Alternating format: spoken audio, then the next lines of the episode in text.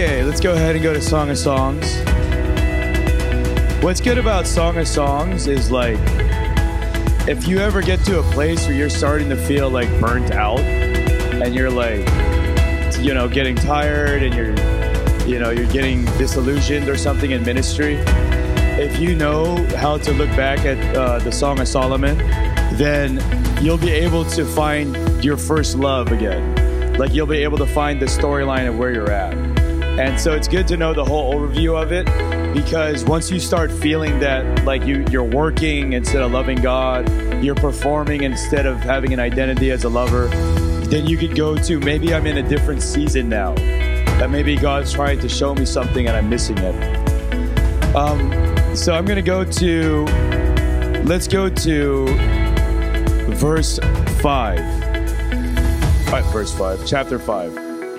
Okay, so I'll give the overview again so we know where, we are in the storyline, so you can kind of walk with me through it if you want. Chapter one, that's when the Shulamite is introduced to Solomon and their love is awakened. And then that's where we hear dark but lovely. That's where that one is. That's it's all the beginning of that. And then that's where the swooning of our first encounter with God is. Uh, chapter two is where the shade of the apple tree is. So that's when we're in our comfort zone. And then we're like, okay, this is really great. Let's just stay here. And then Solomon goes and says, Come with me to the wilderness, come with me to the mountains.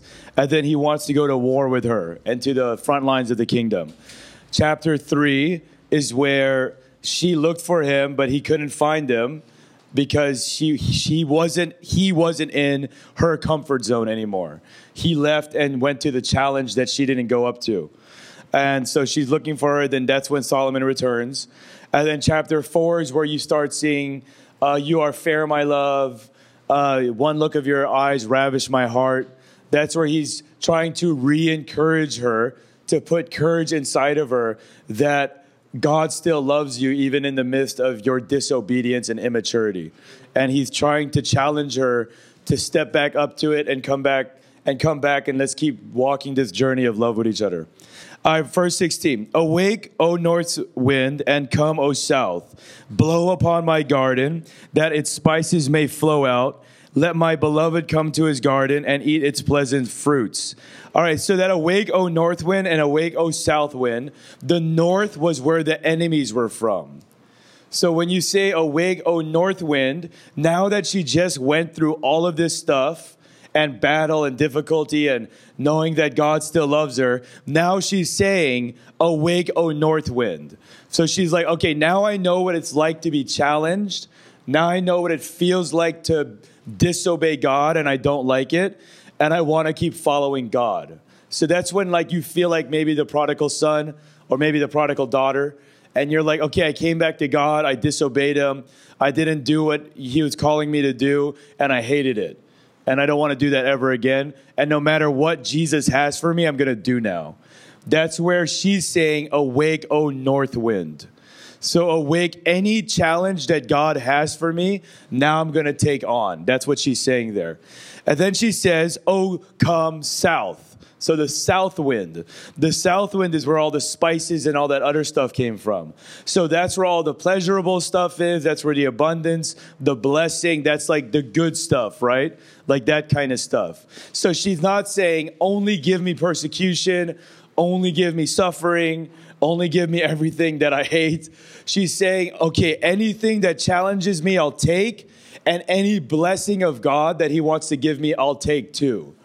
And she's saying, whatever God has for me, the challenge or the or the blessing, I'm gonna be ready to take on both of them. That's where she's at right now before she comes into chapter five. So in chapter five, I have come into my garden. My sister, my spouse, I have gathered my myrrh, my spice. I have eaten my honeycomb with my honey. I have drunk my, my, my wine and my, my milk. Okay, so this is the beloved. This is Solomon saying that. When he says, Now I have come into my garden, it's no longer her garden, or it's now, now her heart belongs to him.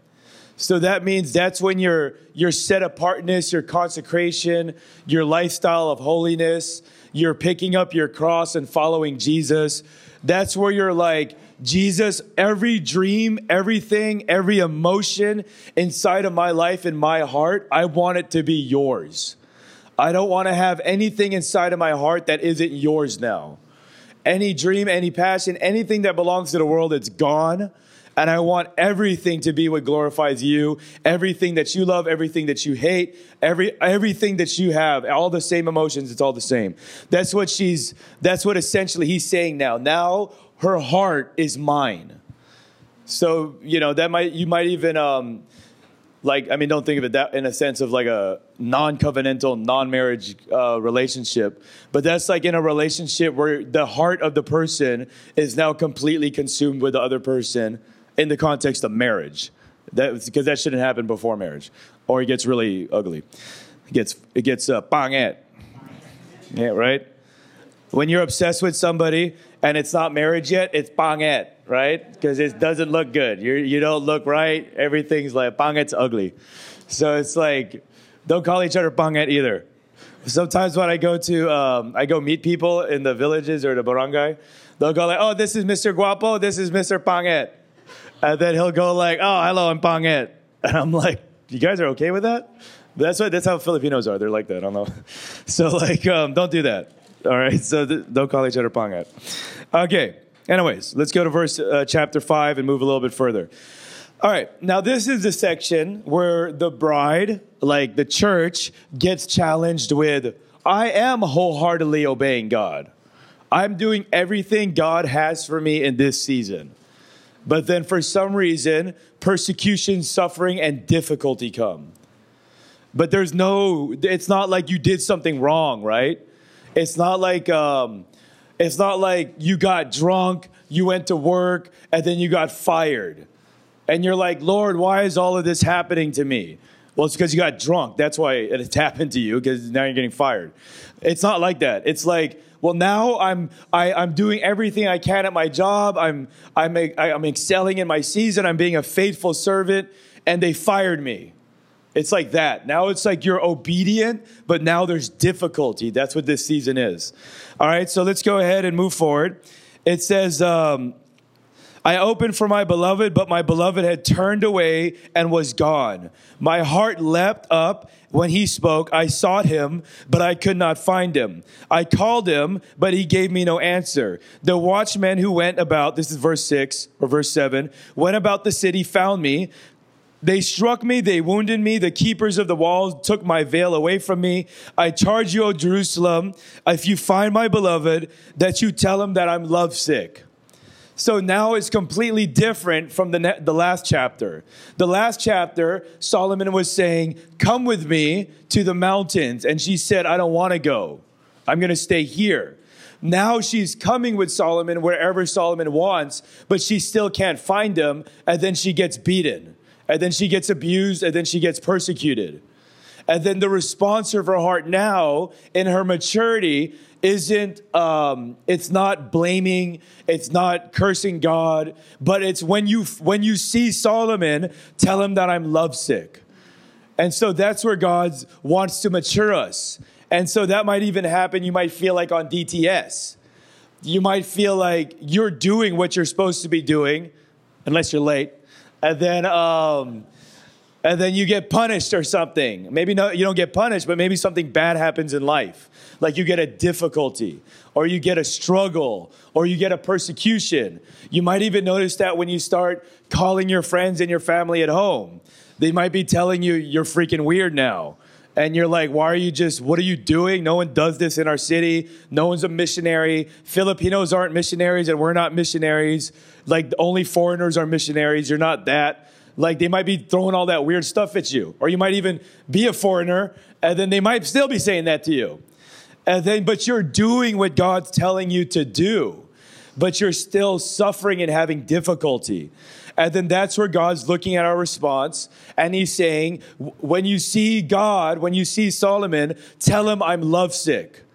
Tell him no matter what's happening in my life, no matter how many people persecute me, no matter how many people are uh, creating difficulty in my life. Verse 8 I charge you, O daughters of Jerusalem, if you find my beloved, tell him that I am lovesick. So that's what he, he wants to develop at that point. All right, then you go over, let's move on a little bit further.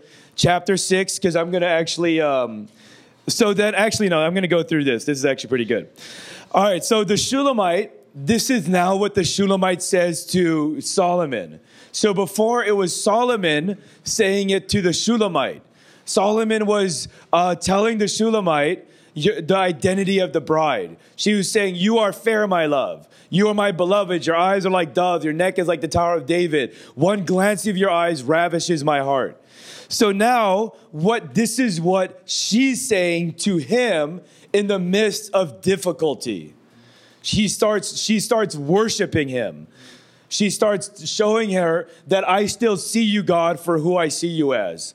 And I didn't lose any of my perspective of who you are, even in the midst of my suffering. So then she says, My beloved is white and ruddy, chief among ten thousands. His head is like the finest gold. His locks are wavy and black as raven. His eyes are like doves by the rivers of waters, washed by milk, a fitly set his cheeks are like a bed of spices, banks of scented herbs. His lips are like lilies dripping with the liquid of myrrh. So you could see that there's some of the things that Solomon spoke over the Shulamite that the Shulamite is now speaking over Solomon. The lips, the eyes, the the way that he presents himself, the the aura around him. There, he's still now she's able to see Jesus in the midst of difficulty right? So you might feel like that sometimes in another season where you're going through difficulty, but then you think God is, is mean now. Now you think God is cursing you. Now we feel like, oh, it's so hard, God's forgotten me. But now it's different. Now she's in this season where it's tough in her spiritual life, but now she's looking at Jesus saying, Lord, even though I'm going through all of this persecution, your eyes are still focused on me. You still love me with all of your passion. You still have, your body is like a pillar. Your legs are like pillars. Like you're still strong. You're still magnificent. You're still like, you're still fiery. You're still focused on the thing that you have. And everything that she says in difficulty is now pure worship. And that's very mature. You want to get to this place of maturity where when you have difficulty in the midst of obeying God, you still see him as the perfect and righteous and loving and passionate king that he is. That's a that's the state of maturity that you want to get to. So again, you could even put it in your heart and if you sense like this is where God has you, now you could tell yourself, okay, Lord, now when I get challenged, when I'm, when I know I'm obeying you, I'm on that narrow road, I'm consecrated, you're my first love, and difficulty comes, now you could tell yourself, I'm going to still worship you wholeheartedly. I'm still going to declare the goodness of God. I'm still going to trust in his faithfulness. And you, I feel like some of you might even be talking to God that way right now you might be actually feeling like, okay, I've gone through that season of disobeying. I'm now obeying the Lord. I'm starting to feel difficulty, but I'm going to I'm going to win this thing with the Holy Spirit. I'm going to I'm going to worship him no matter what is happening. And that's that's good. That's how the progression of our maturity of love actually works out. Okay, so let's go ahead. I'm going to go highlight one more thing again. Uh, let's just go to chapter 6, verse 5, before we go into um, the ministry of the Shulamite.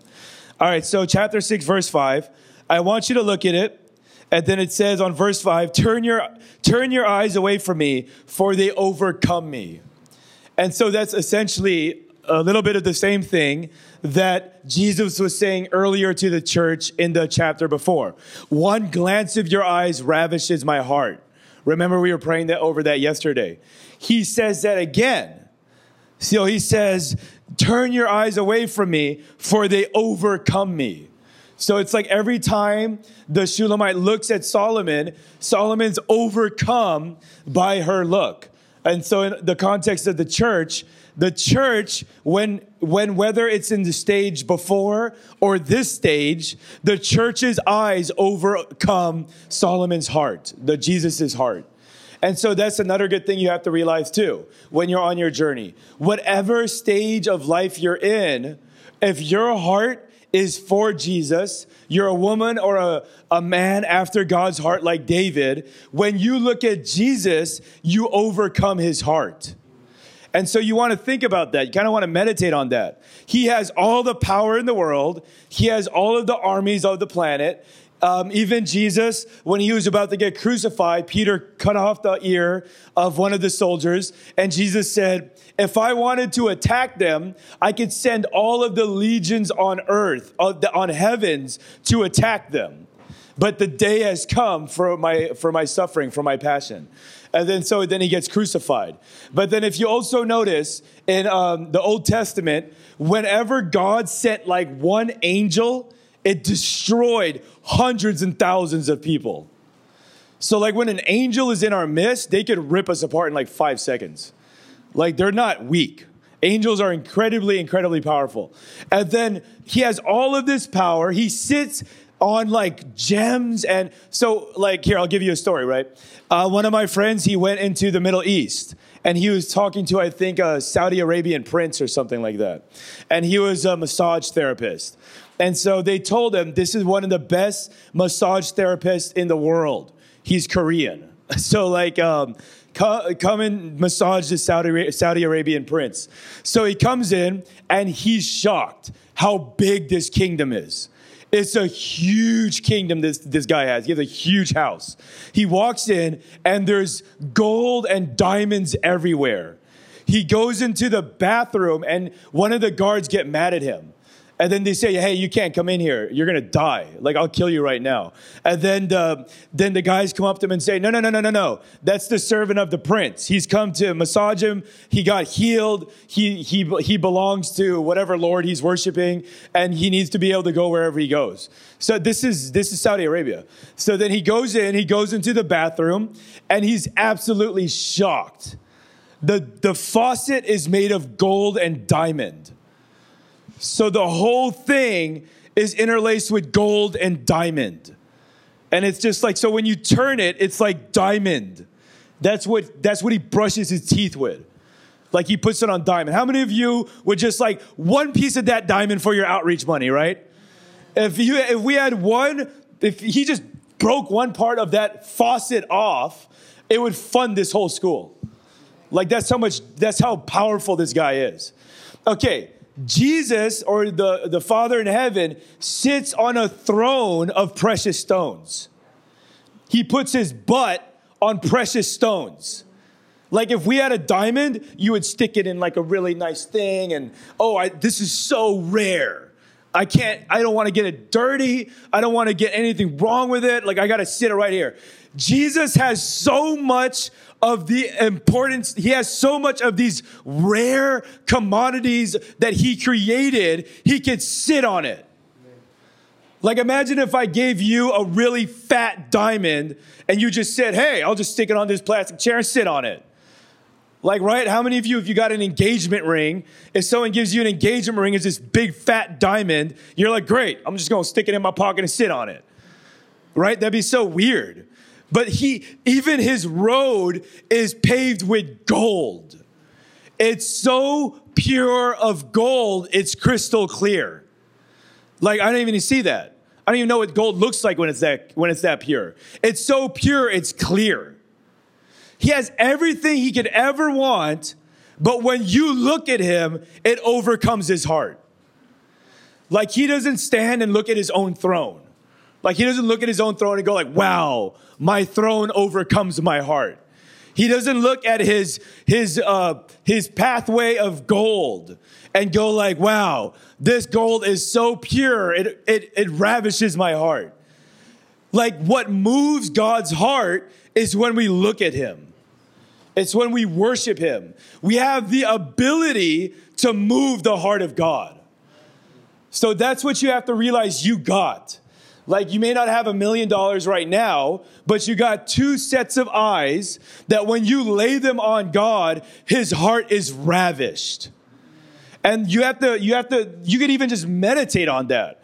You could just pull this scripture up and you, if you ever you feel like you know, you're obsessed with somebody or you love somebody, you're thinking somebody and you're so depressed and lonely and you're like, man, I wish this person would just look at me. You could just look at verse five and read in chapter six, turn your eyes away from me for they overcome me.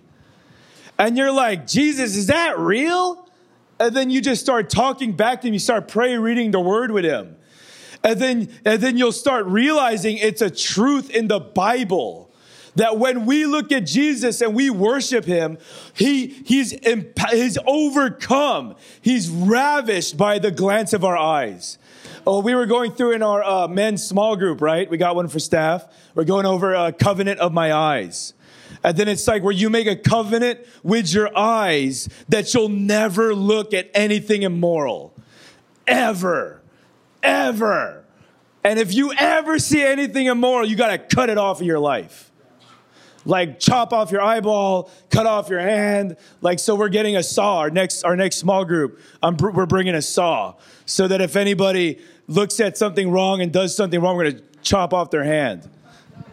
Yeah, we're not doing that. But they might delete their Facebook app. I don't know, something like that.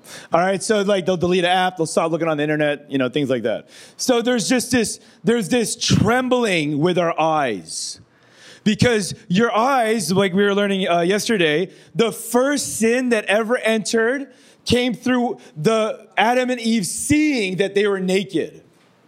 They're like, Who told you that you're naked? And then now they see it. And then it says, if you eat from this tree, now you'll know. Now you'll be able to see good and evil. And then your eye gates are the, they're the gates into your heart. And so when your heart is pure and you look to God, it ravishes him.